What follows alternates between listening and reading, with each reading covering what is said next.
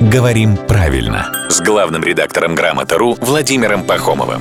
Здравствуйте, Володя. Доброе утро. Наша слушательница Виктория пишет. Муж на днях сказал «пенистое пиво». Но я, говорит Вика, помню же, что плакаты призывали пить пиво пенное. А что же может быть пенным в таком случае, а что пенистым? Пиво на самом деле может быть и пенным, и пенистым. А, потому что эти слова в некоторых контекстах неотличимые По никак. значению, да? Вот смотрите, пенистый с обильной пеной. Так. А, Например, пенистыми могут быть волны, или парное молоко, или пиво с обильной пеной.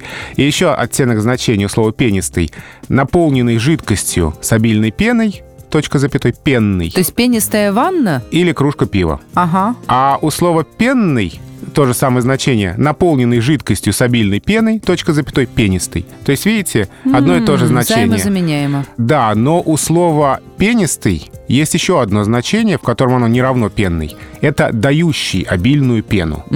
Шампунь, например. Мыло, да. Да, Мгм. да. Вот если что-то дает пену, то это не пенное, это пенистое. О, как же запомнить-то? Ладно, разберемся. Главное, что услышали ответ от Володи Пахомова. Это главный редактор «Грамоты.ру».